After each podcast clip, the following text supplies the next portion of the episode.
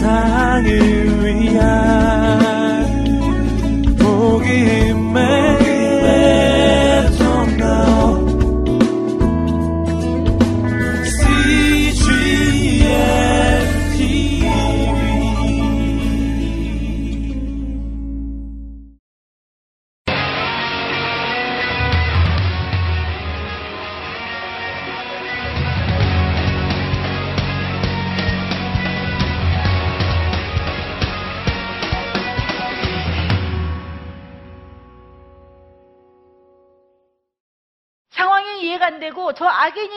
나를 이렇게 못 살게 하는 것 같을 때에 너희는 믿음으로 살아야 되는 거야. 의인은 믿음으로 말미암아 사는 거야. 의인이라는 것은 하나님과 관계가 바로 된 사람입니다. 죄인은 뭔가 하면 하나님과 관계가 끊어진 상태로 사는 사람이 주인입니다. 하나님과 관계가 바로 되었어? 그럼 너는 그 하나님을 믿음으로 사는 거야. 상황이나 다른 사람 탓을 하지 말라는 겁니다. 너는 오직 누구만 바라봐라? 하나님만 바라보라. 이 모든 것은 누가 다 해결할 것이다? 하나님이 해결할 것이다. 그것으로 답변을 해주고 있습니다. 그러니까 이런 상황 속에서 우리가 누구, 편, 누구 편에 붙어 있기를 원하시는 거예요? 하나님 편에 있기를 원하시는 거예요.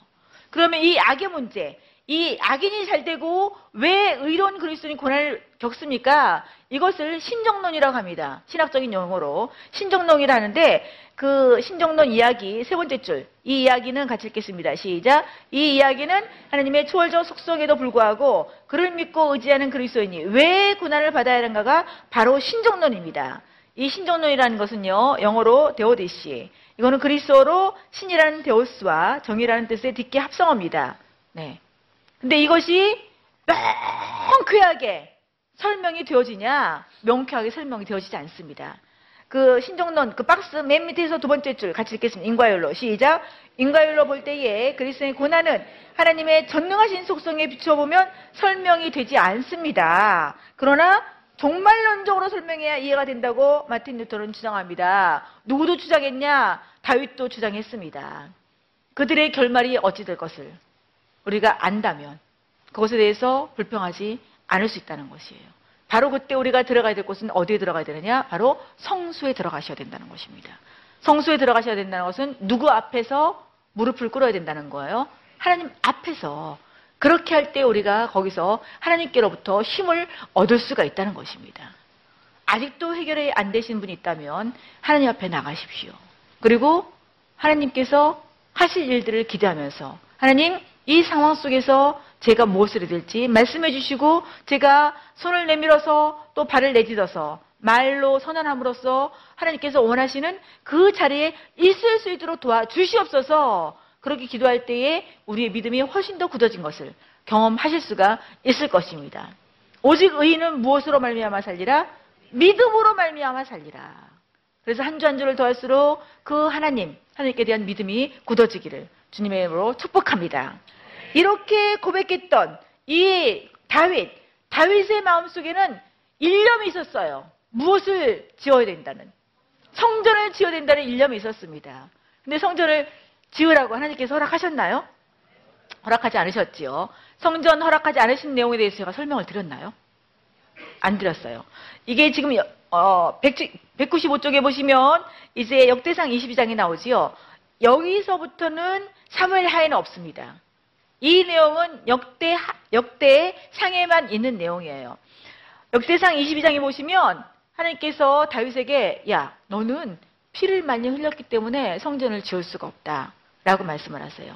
그러면서 네 아들이 지을 거야 성전을. 그럼 여기서 질문이 생겨요.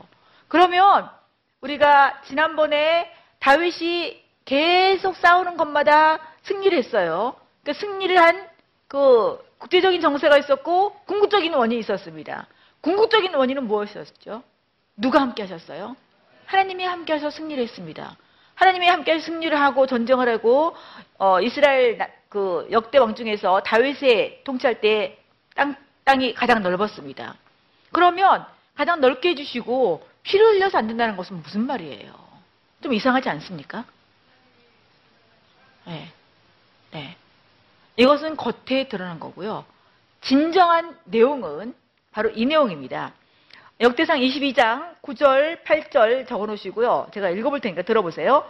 한 아들이 내게서 나리니 그는 온순한 사람이라 내가 그로 주변 모든 대적에게 평온을 얻게 하리라 그의 이름은 솔로몬이라 하리니 이는 내가 그의 생전에 평안과 안일함을 이스라엘에게 줄 것임이니라 지금 계속 같은 단어가 나오고 있지요 무슨 단어가 나오지요 평온 솔로몬도 솔로몬 샬롬 좀 비슷하지요 네 샬롬이라는 뜻이 들어가 있어요 그럼 성전은 반드시 어느 시대에 지어져야 되는가 하면 평온할 때 샬롬 시대에 지어져야 된다는 거예요. 그럼 다윗 시대는 지금 샬롬입니까? 무엇을 주로 하는 시대였어요? 전쟁은 주로 하는 시대였어요. 전쟁하는 시대 속에서 성전을 지으면 사람들이 성전에 와서 아, 정말 샬롬이구나. 하나님이 살아계시네. 이것들을 경험할 수 있을까요? 없지요. 그래서 성전은 샬롬의 시대에 지어져야 되는 거예요. 샬롬의 시대는 단순히 전쟁이 없는 것만을 의미하지 않습니다. 전쟁이 없을 뿐더러 완전히 평온하고 모든 것이 풍요롭고 백성들이 평안하게 살아가는 삶. 그 상태 속에서 성전이 지어져야 된다는 거예요. 그래서 이름도 그 이름을 담고 있는 솔로몬에게서 성전을 짓게 되는 것입니다. 그랬을 때에 이 성전이 솔로몬 시대에 지어졌을 때에 솔로몬의 이름이 사방 팔방에 널리 알려지고 많은 사람들이 성전에 와서 그 성전의 휘황찬렘 앞에서 하나님 앞에서 무릎을 꿇는 내용. 대표적인 인물이 누구예요? 대표적인 인물이 스바 여왕이에요. 스바 여왕이 얼마나 많은 것을 가져왔는지 그만큼 가져온 것은 그 전에도 없었고 그 후에도 없었다. 그리고 이 스바 여왕이 얼마나 놀랐는지 완전히 정말 자기가 들었던 내용들은 이만큼밖에 없었다. 자기가 들었던 내용보다 훨씬 더 많은 내용이 여기에 있고 솔로몬의 지혜가 많다는 것을 그렇게 고백하고 있는 것을 볼 수가 있습니다. 그러면 솔로몬이 성전을 지었을 때는 무엇으로 지은 거예요? 네. 인위예요? 신위예요? 신위로 지은 거예요. 철저하게 신위로 지었습니다. 신위로 순종했을 때에 하나님께서 어느 정도로까지 높일 수가 있는가 그것을 솔로몬에게서 볼 수가 있습니다. 네. 이렇게 솔로몬의 성전 짓기 전에 다윗은 성전 짓고자 하는 일념이 있었으나 성전을 못 짓기 때문에 다윗이 하는 거 두 가지 했습니다. 무엇을 준비해 줬는가 하면 성전 건축을 위해 모든 재료들을 준비해 줬어요. 이 다윗은 아까 그 목숨을 내걸고 그 생명을 생명을 내걸고 이렇게 다윗에게 충성할 수 있는 매력을 가진 존재라고 그랬지요. 네. 그런데 자기의 백성들만 매력을 느끼지 않았어요. 다른 나라 왕이 매력을 느꼈던 그런 존재가 있습니다. 그게 누군가 하면 성전을 지으려면 백, 항목이 많이 필요해요. 근데 이스라엘 나라는 백항목이 없습니다. 그 백항목은 어디에 있는가 하면 두로 땅에 있어요. 이 두로 왕 히람이라는 왕이 다르게, 다윗에게 뿅 갔어요. 그래서 자기가 계속 백항목을 대, 대주고 있습니다. 많은 사람들에게 여러분들이 칭찬을 받거나 그렇게 여러분들에게 충성을 그렇게 다짐하고 온다면 내가 잘났지 하지 마시고 누가 붙여주셨지? 하나님께서 붙여주셨지. 이 모든 영광 하나님께 돌립니다. 라고 하나님을 찬양해야 될 그런 상황이지 내가 그래도 잘났지 그럴 상황이 아니라는 사실. 내가 잘났지 하면 무엇으로 가는 거예요? 인위로 가는 거예요. 하나님이 그렇게 붙여주셨습니다라고 고백하면 신위로 가고 있는 우리의 모습을 볼 수가 있습니다. 첫 번째는 성전 건축을 준비해, 준비해 줬어요. 모든 재료들을 준비해 줬습니다. 두 번째 한 것은 뭐냐? 역대상 23장으로 26장. 무엇을 정비했습니까? 성전 조직을 정비했지요. 다윗은 왕이기 때문에 무슨 조직을 정비해야 되는 왕이 사람이에요? 국가 조직을 정비해야 되는 사람이에요. 그런데 국가 조직보다 성전 조직을 훨씬 더 정비를 했습니다. 그러면 왜 그랬을까요? 다윗이 왕으로서 국가 조직을 정비를 더 단단하게 해야 되는데 국가 조직보다 성전 조직을 더 단단하게 정비를 했다는 말이지요. 왜 그랬을까요? 하나님의 나라는 철저하게 누구의 다스림 속에 들어가 있어야 되는 거예요? 하나님의 다스림 속에 들어가 있어야 되는 거예요. 그런데 성전하면 누구를 떠오르게 되어져요? 하나님을 떠오르게 되고 성전 안에 누가 임재해 계세요? 하나님의 임재 계시고 내가 성전에 가서 누구와 만날 수가 있는가 하면 하나님과 만날 수 있는 거예요. 그래서 이 다윗은 하나님과 관계를 영순위로 두었습니다. 영순위. 1순위가 아니에요. 영순위로 두고 성전 조직을 정비했습니다. 성전 조직에 필요한 레위인들, 그 다음에 제사 제도들, 제사장 제도, 그 다음에 찬양대, 이런 모든 것들을 완벽하게 정비해 주고 있는 것을 볼 수가 있습니다. 이상을 볼 때에 다윗의 삶은 철저하게 무슨 삶이었어요? 신이었다는 것을 알 수가 있습니다. 그러면 이제 신으로 살았던 다윗이 지속할 수 없잖아요. 몇 년간밖에 못해요? 40년. 40년밖에 못하지요. 그렇기 때문에 이제 누구한테 넘어갈 수밖에 없습니까? 이제 그의 아들인 솔로몬에게 넘어갑니다. 그 내용이 그 내용이 197쪽이에요. 197쪽. 이제 우리가 열왕기상 네, 열왕기상 도표를 보시면 열왕기상도 두 부분으로 나눠지고 있지요. 1장부터 11장까지는 무슨 내용이에요? 네, 솔로몬의 통치. 네. 12장부터 22장까지는요. 네, 두 왕국. 두 왕국이라는 것은 나라가 이제 어떻게 됐다는 거예요? 예, 분열됐다는 거예요. 그래서 12장부터는 분열 왕국이에요. 분열 왕국 중에서 북쪽을 무슨 나라라고 했습니까? 이스라엘이라고 했고 남쪽을요 유다라고 했습니다. 그러면 솔로몬의 40년 통치기가 있는데 그 40년 통치기 밑에 보니까 무슨 기가 나와요? 솔로몬의 40년 통치 밑에 쪽으로 보시면 솔로몬의 주기와 초기, 통, 어, 초기 통치, 성전과 왕궁의 건축, 전성기 다음에 뭐, 가 나오지요? 쇠퇴기가 나오지요. 그러면 이 전성기를 지속하지 못하고 왜 쇠퇴하게 되었을까? 다윗이 이렇게 승리를 계속하다가 딱 어느 정점에서 쇠퇴기로 가고 있었지요. 사무엘 하루 보시면 이 정점이 어디였어요? 내려가는 내려가는 이 정점이 어디였어요? 발세바 사건이었지요. 네, 누구 누, 누 누구하고 연결되는 거예요? 발세바. 발세바는 여자? 네, 여자예요, 남자예요? 여자. 이 남자 다윗왕이 여자 바세바 때문에 이제 하얀 길을 가, 게 되어집니다. 그러면 솔로몬, 솔로몬의 전성기에서 세태기로 가게 되는 원인은 무엇일까요? 네, 이방 여인들 잠깐만 지금 몇 명? 천 명. 네. 여러분, 참 이 성경의 역사나요. 천 명. 네. 여기 지금 나도 천 명 좀 얻어봤으면 좋겠다. 그런 심정이 드시는 분 있을 거예요. 무슨 능력이 있으면 천 명이나 이렇게 두었을까? 그런데 천 명, 천 명을 신방하고 달리려면요, 신방 계획을 세워야 됩니다.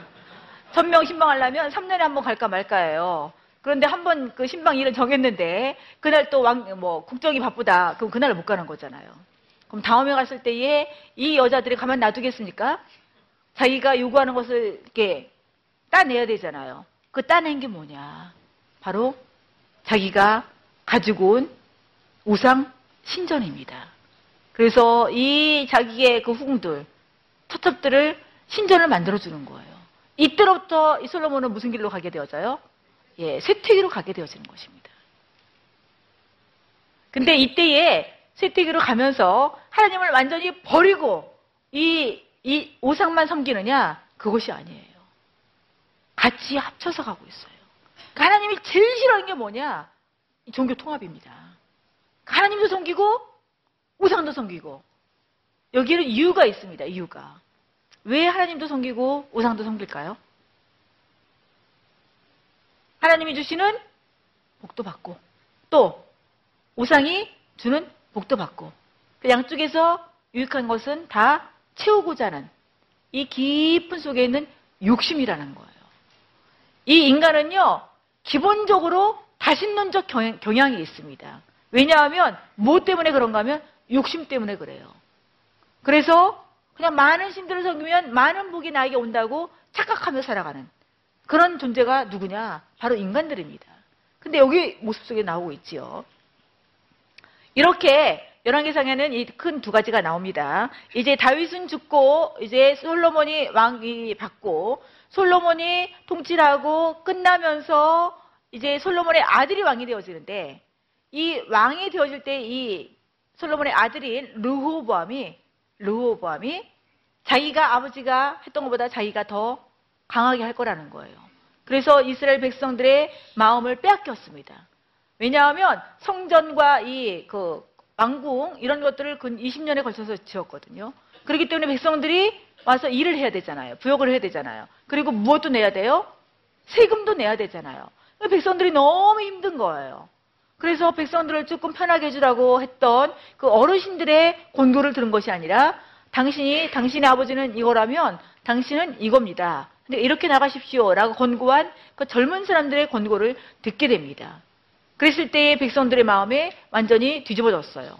그래서 열 지파가 북쪽으로 올라가고 이제 남쪽에 유다 지파는 두 지파밖에 남질 않습니다. 이때로부터 남북이 갈리게 되어집니다. 그러면서 열왕기상은 이제 왕국이 갈리면서 열왕기상에 그 분열 왕국의 80년을 다루고 있습니다. 근데 솔로몬이 몇 년간 통치를 했지요? 40년. 그럼 열왕기상은 몇 년을 그 다루고 있어요? 120년을 다루고 있지요. 그러면 솔로몬이 통치하기 시작한 연도가 몇 년인지 혹시 기억이 나세요? 사우랑이 즉위한 연도 혹시 기억나십니까? 1050년. 40년 했지요. 그럼 다윗왕이 몇 년에 주기를 했어요? 1010년. 그럼 솔로몬은 몇 년에 주기를 했지요? 970년. 왕국이 분열되는 때는 몇, 언제예요? 930년. 네. 왕국이 분열되는 것은 열왕기 하에 나고요. 이제 왕국이 분열된 이후 80년간. 그런데 누구로 끝나는 거면요? 아합 왕으로 끝납니다. 근데 아합 왕 시대에 누가 선지자로 일을 하게 되어지는가 하면 기억나세요? 엘리 야. 네. 그러면 선지자가 지금 파송되고 있다. 이것을 볼 때 지금 아합이 다스리고 있는 나라가 지금 무엇으로 가고 있다는 것을 알 수가 있어요. 인이 우상 숭배로 가고 있다는 것을 알 수가 있어요. 그러니까 잘 가고 있을 때는 하나님께서 누구를 보낼 필요가 없는 거예요. 선지자를 보낼 필요가 없는 거예요. 그러니까 선지자가 나타나기 시작했다 그러면 여러분들이 눈 뜨고 자세히 보셔야 돼요. 이게 무슨 일이지?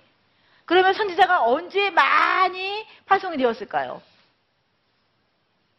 이스라엘 그 역사 속에서 이스라엘이 멸망하기 직전 그쯤에 몰려 있습니다. 왜냐하면 이스라엘 백성들이 그렇게 가면 안 되거든요. 그래서 하나님께서 집중적으로 보내시고 돌아오도록 했으나 이스라엘 백성들은 돌아오지 않고 있습니다. 그게 이제 열왕기 한데 열왕기 상에 포함되는 시간은 약 122년 아니다. 근데 이스라엘의 역대 왕들을 볼 때에 하나님께서 좋은 왕이라고 선한 왕이라고 평가하는 왕도 있고요. 그 다음에 이건 악한 왕이다라고 평가하는 왕이 있어요. 선한 왕의 대명사는 누구인지 아세요? 아세요? 다윗 왕이에요. 다윗 왕은 삶을 어떤 특징적인 삶을 살았습니까?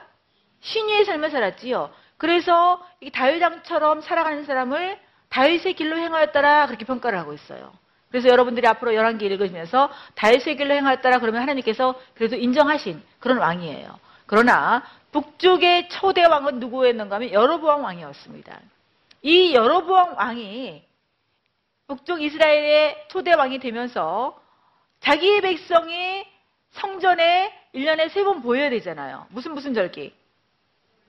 6월절, 오순절, 초막절. 그러면 북쪽에는 성전이 없기 때문에 남쪽에, 남쪽 유다에 있는 예루살렘 성전에 왔다가 자기 백성들의 마음이 빼앗길까 봐서 두려워서 북쪽에 이스라엘 백성들이 그렇게 제사를 드릴 수 있도록 성전을 만들었습니다. 어디다 만든 거면 베델과 단이에요. 베델은 남쪽 끝이에요. 이스라엘 남쪽 끝, 사이바다 위쪽. 단은 북쪽 끝이에요. 갈릴리 바다 위쪽. 이 두 군데다 성전을 만들어 놓고 거기다가 뭐를 만들어 놨어요? 금송아지. 이스라엘 백성들에게 무엇을 숭배하게 된 원흉이 되는 겁니까? 우상을 숭배해야 돼. 근데 금송아지는 어디서 봤어요? 시내산 전에 이스라엘 민족들이 어디에 살 때?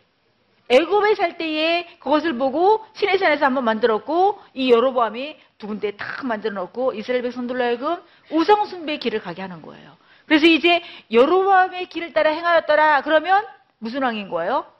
악한 왕인 거예요. 자기만 악하게 살아가는 것이 아니라 백성들까지 악하게 끌어가는 그 왕의 대명사가 바로 여로보암 왕입니다. 그렇다면 우리가 지금 인생을 살아가고 있어요. 아무게 그렇게 한다면 그거는 선한 것의 대명사인가? 아니면 악한 것의 대명사인가? 한번 생각해 보시기 바랍니다. 자기 이름을 떠올리시고 다른 사람이 내 이름을 떠올릴 때에 아, 저 사람은 하나님이 함께하는 자야. 아, 저 사람은 교회 다니는 것 같은데 불신자보다 더 못해. 그런 대명사인지. 한번 생각해 보시고요. 이번 한 주간 동안 하나님 그렇게 하나님 앞에 선한 왕의 대명사인 다윗처럼 저도 신유로 살아가고 싶습니다. 순간마다 생각나게 하셔서 제가 옳은 것을 선택하도록 도와주시고 제가 제 생각에는 손해인 것 같지만 그래도 하나님께서 선하다고 한 것, 하나님께서 기뻐하시는 것을 선택할 수 있는 그런 힘과 지혜를 주시옵소서. 그렇게 기도하시고 다윗의 길로 행하다 다음 주에 오세요. 아멘. 그래서 한 주간을 평가할 때에 하나님께서 다윗의 길로 행하였더라. 그렇게 평가할 수 있는 한 주간의 삶이 되기를 주님의 이름으로 축복합니다. 아멘. 이 다윗이 이제 죽기 전에, 죽기 전에, 네. 그것을 하기 전에 먼저 열왕기하고 역대기하고 같은 역사를 다루고 있다고 그랬어요. 그럼 열왕기는 특징이 뭐냐? 역대기는 특징이 뭐냐? 관점이 다르다고 그랬습니다. 일단 열왕기는요. 선지자적인 관점이에요. 사무엘하와 사무엘 상하 열왕기의 상하 선지자적인 관점입니다. 그래서 다윗이 바세바를 범한 사건, 이 죄된 사건이 그대로 드러나 있어요. 그러나 역대기에는 제사상적인 관점입니다. 성전이 초점이 맞춰져 있어요. 그래서 이런 것들이 안 들어가 있습니다. 그래서 똑같은 역사를 다루고 있지만 관점이 다르다 생각하시고요. 이 열왕기 그 관점은요 주로 왕의 그 왕의 치적 그런 것들을 중심으로 하고 있습니다. 그러나 역대기는 성전을 중심으로 제사 이런 것들에 관심을 두고 있습니다. 네, 성전 제가 아까 다 설명을 드렸지요. 다윗이 아라운의 타작마당을 사서 제사 드렸던 그곳, 그곳에 무엇이 세워졌다고요? 예, 성전이 세워졌고요. 솔로몬 성전이 세워졌고요. 지금도 이스라엘에 가면 이스라엘에 가면 예루살렘에 황금돈 사원이 있어요. 지금 더 이상 거기는 성전이 아닙니다. 혹시 성지순례 가보신 분이 계세요? 네, 거기 가면 정말 이 돔을 완전히 황금으로 입혀서 그래서 황금돔이라고 그래요. 근데 거기는 이슬람 사원입니다. 그 자리는 솔로몬이 성전 세웠던 바로 그 자리입니다. 근데 이스라엘 백성들이 그걸 빼앗겼어요. 누구에게 뺏겼냐면 이슬람에게 빼앗겼습니다. AD 5, 6세기 때 이슬람에게 빼앗겼어요. 그래서 지금은 이슬람이 그걸 차지하고 있어요. 그 자리, 그 자리가 바로 성전 자리였고 그 자리가 바로 예수님 당시에도 헤롯 성전이 있었던 자리입니다. 그러니까 그 자리를 지속적으로 계속 연결해주고 있고요. 그럼 성전하면 누구의 임재가 생각나는 곳이에요? 하나님의 임재가 생각나는 곳이죠. 그러면 이 성전은 결국 누구를 보여주고 있다고 말씀을 드렸습니까? 예, 누구를 보여주고 있어요? 성전? 성막은 누구를 보여주고 있었지요? 예수님을 대표하고 있었지요? 그러면 성전도 결국은 누구를 보여주고 있는 거예요? 예수님을 보여주고 있는 거예요. 그러면 예수님이 이 땅에 육신을 입고 오셨다. 그러면 예수님이 무엇으로 오신 거예요? 성전으로 오신 거예요. 그래서 요한복음이 요한복음 기자가 어, 예수님이 우리 가운데 거하심에 우리가 그의 영광을 보니 아버지 독생자의 영광이요라고 고백을 하고 있지요. 우리 가운데 거하심에 거하심이라는 이 단어가요. 텐트를 쳤다, 장막을 쳤다 이런 단어예요. 장막을 언제 쳤는가 하면 성막에서 장막을 쳤잖아요. 바로 성막에서 백성들과 하나님이 만난 것처럼 육신을 입고 이 땅에 오셔서 우리와 만나고 있는 그분이 바로 누구시냐? 누구시라는 거예요? 예수님이시라는 거예요. 그래서 예수님께서 성전을 보고 그랬잖아요. 이 성전을 헐어라.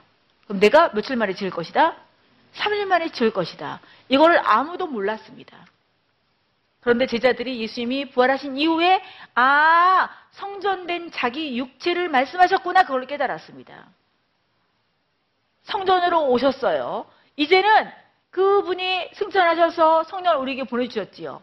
그래서 예수 그리스도 믿는 순간에 성령께서 우리에게 내주하세요. 그러면 이제 누가 성전인 거예요?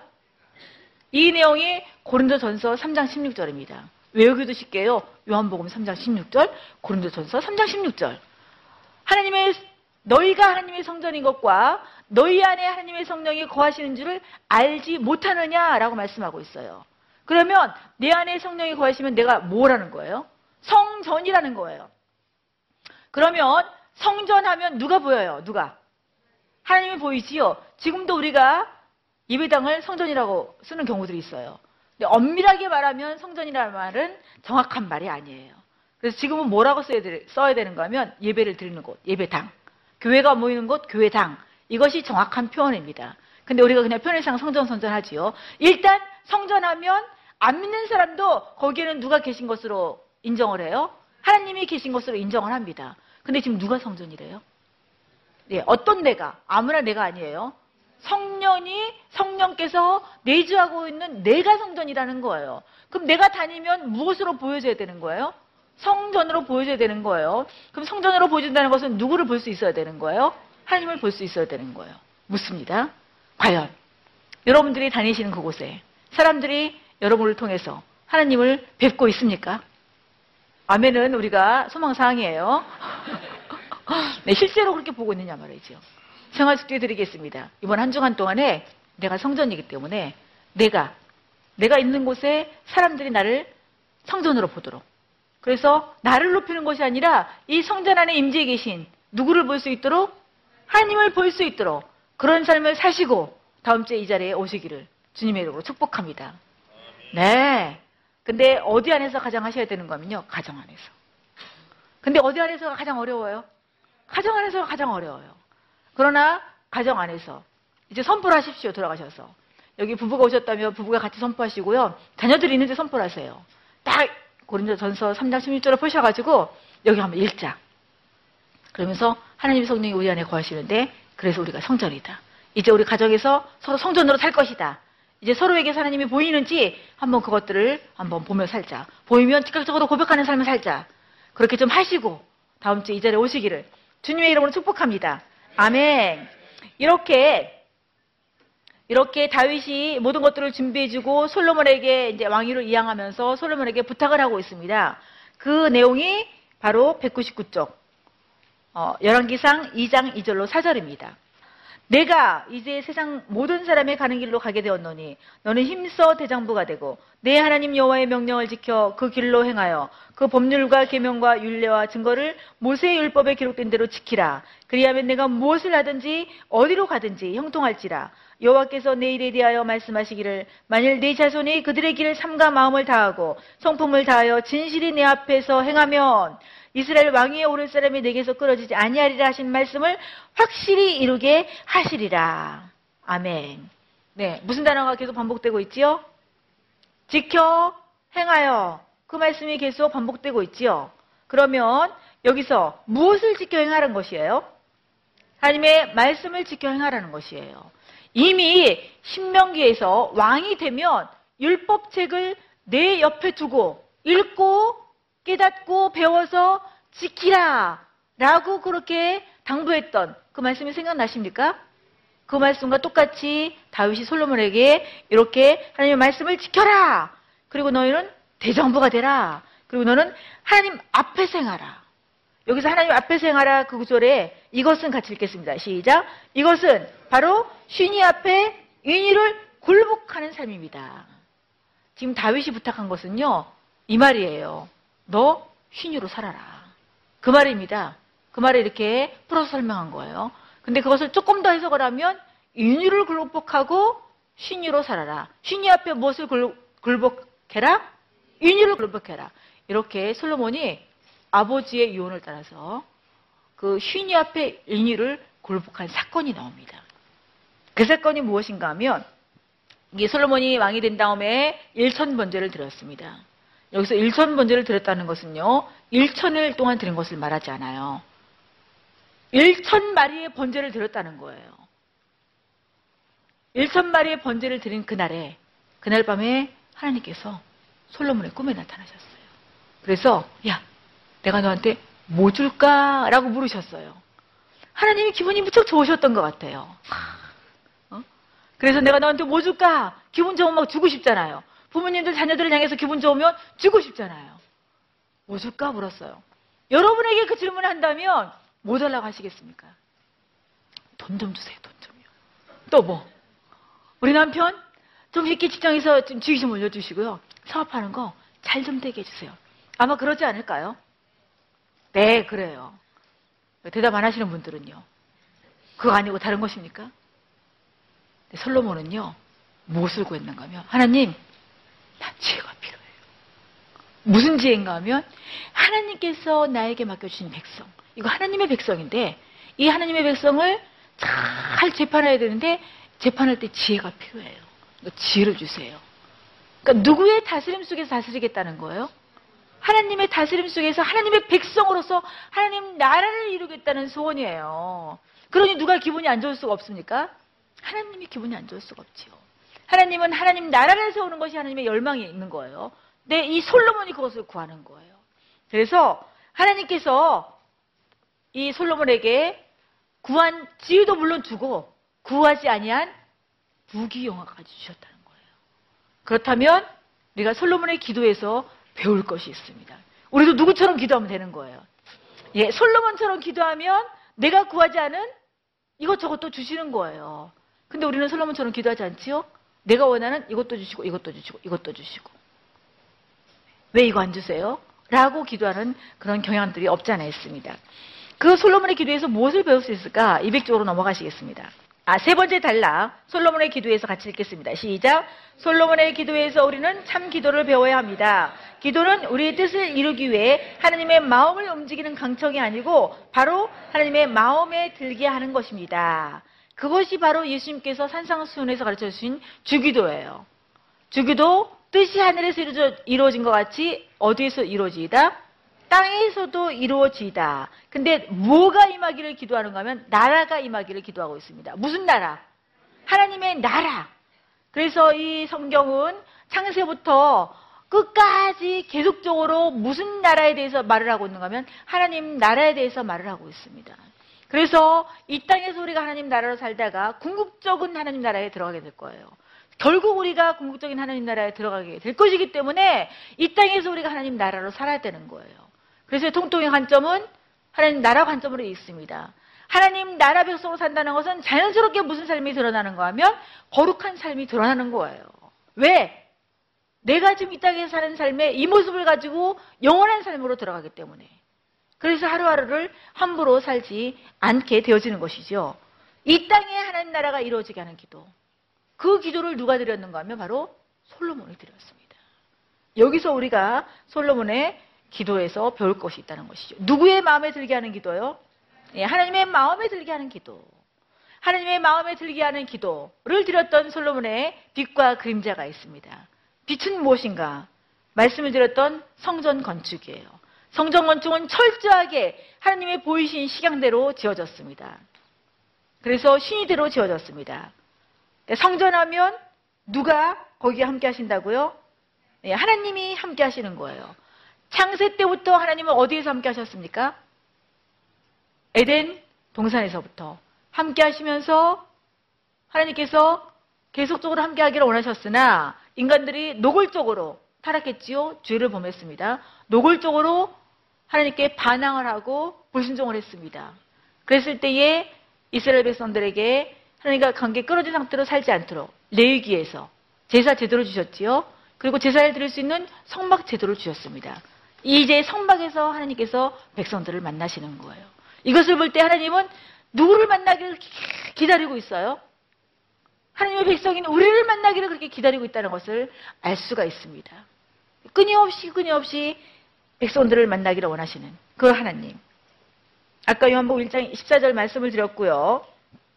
그러면 201쪽에 이 성전이 성전이 중요한 이유는 뭐냐? 누가 함께 하시는 곳이라고요? 하나님이 함께 하시는 곳이다. 그런데 이제는 구약처럼 어느 성전, 그 제한적인 공간에만 임재하고 계시는 것이 아니라 이제는 누가 성전이라고요? 예, 성령이 내주하시고 있는 믿음의 그리스도인들이 성전이라는 거예요. 그래서 우리가 가는 곳마다 다 무엇이 되는 거예요? 성전이 되고 거룩한 곳이 되는 거예요. 그래서 이런 그, 그 제한성이 없어지고 인 것을 볼 수가 있고요. 그러면 201쪽에 두 번째 단락 보시죠. 성전은 누구의 그림자예요? 예수님의 그림자이며 그리스도인은 누구를 보시는 전이라고요? 성령을 보시는 성전입니다. 근데 이 성전의 목적, 성막의 목적은 어, 디에서 완성된다고요? 새하늘과 새 땅에서 하나님 나라로 완성되어집니다.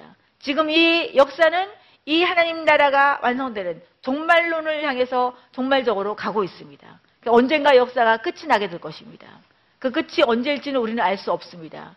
그러나 우리가 오늘 하루하루를 하루하루를 하나님 앞에 살아가고 있다면 그게 내일이 되든 모레가 되든 1년 뒤가 되든 2년 뒤가 되든 우리에게는 아무 아무 걱정이 없는 거예요. 누가 걱정이 되냐? 이 하루하루를 누구 앞에서 살아가지 않는 사람? 하나님 앞에 살아가지 않는 사람. 그 사람은 그 날짜가 며칠일까가 궁금합니다. 그러나 그럴 때가 며칠일까 궁금한 사람은 내가 지금 무엇으로 살아가고 있다라고 그렇게 평가해도 지나치지 않습니다. 지금 현재 인유로 살아가고 있다. 그, 그, 그 날짜는 하나도 중요하잖아요. 내가 앞으로 무엇이 될까? 이것도 어떤 면에서는 중요하지 않습니다. 중요한 것은 뭐냐? 오늘 하루 내가 하나님 앞에서 휘니로 살아가고 있는가?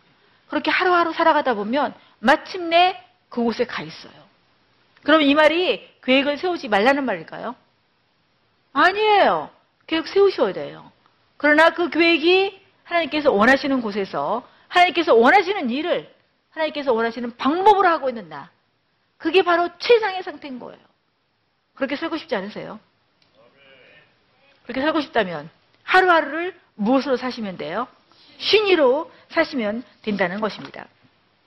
이렇게 쉰이로 살아가도록 예, 쉰이로 살아가도록 네, 하나님께서 우리에게 주신 것이 바로 무엇이냐? 204쪽.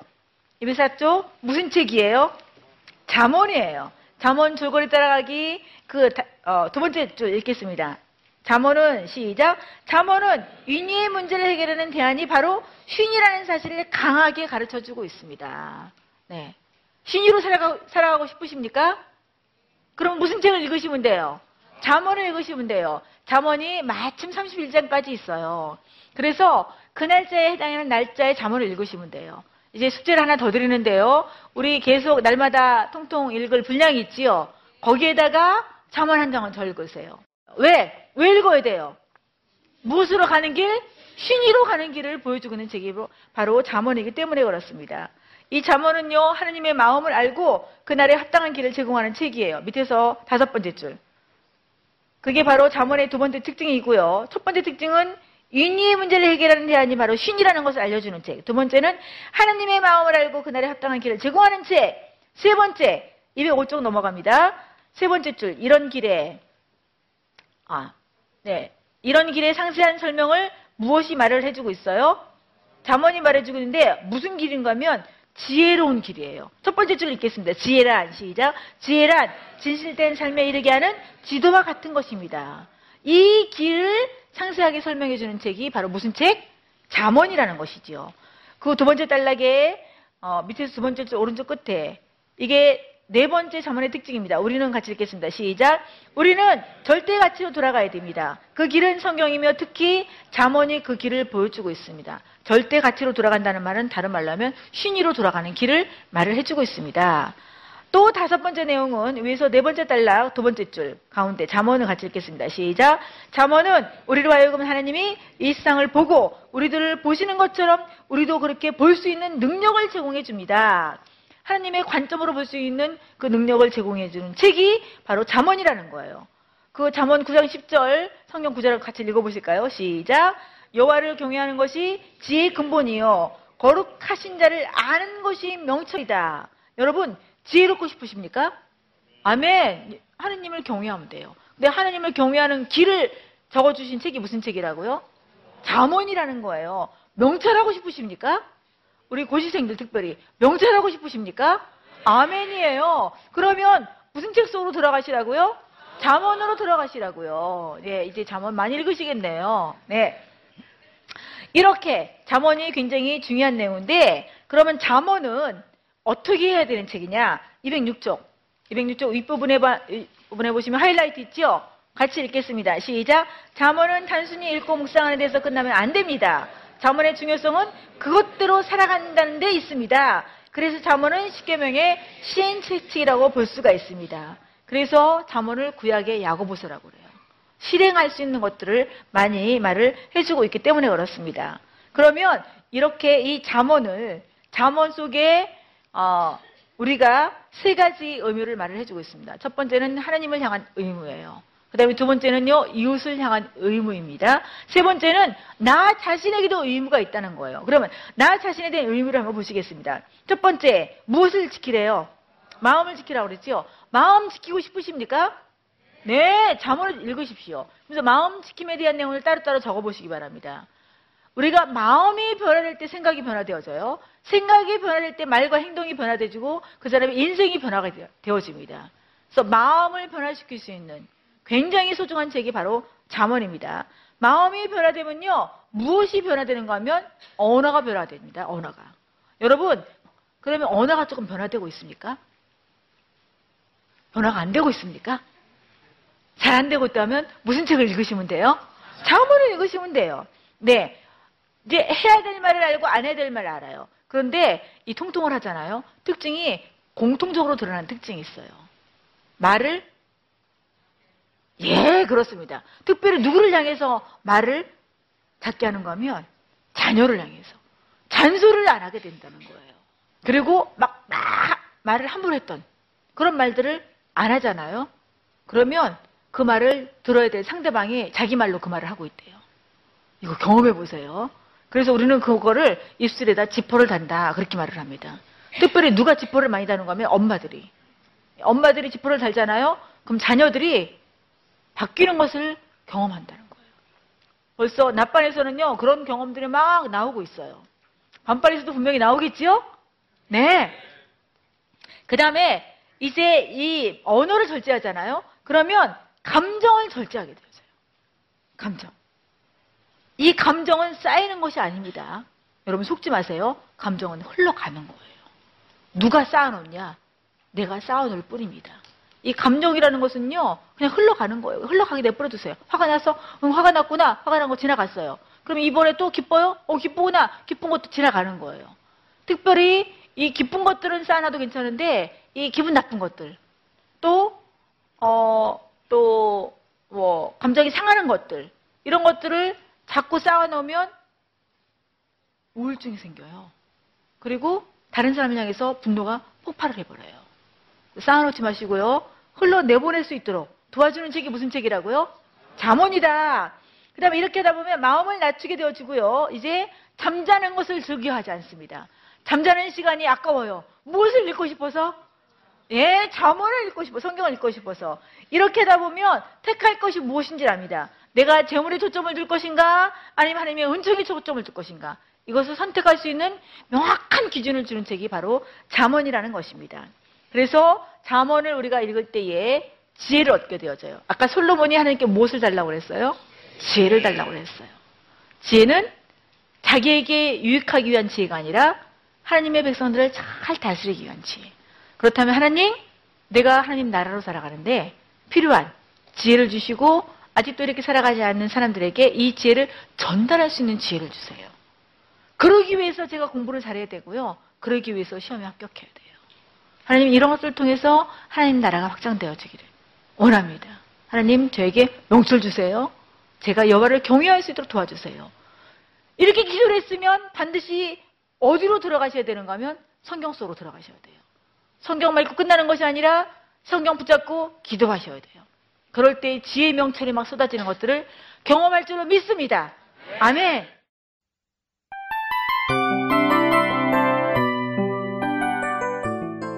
이 프로그램은 청취자 여러분의 소중한 후원으로 제작됩니다.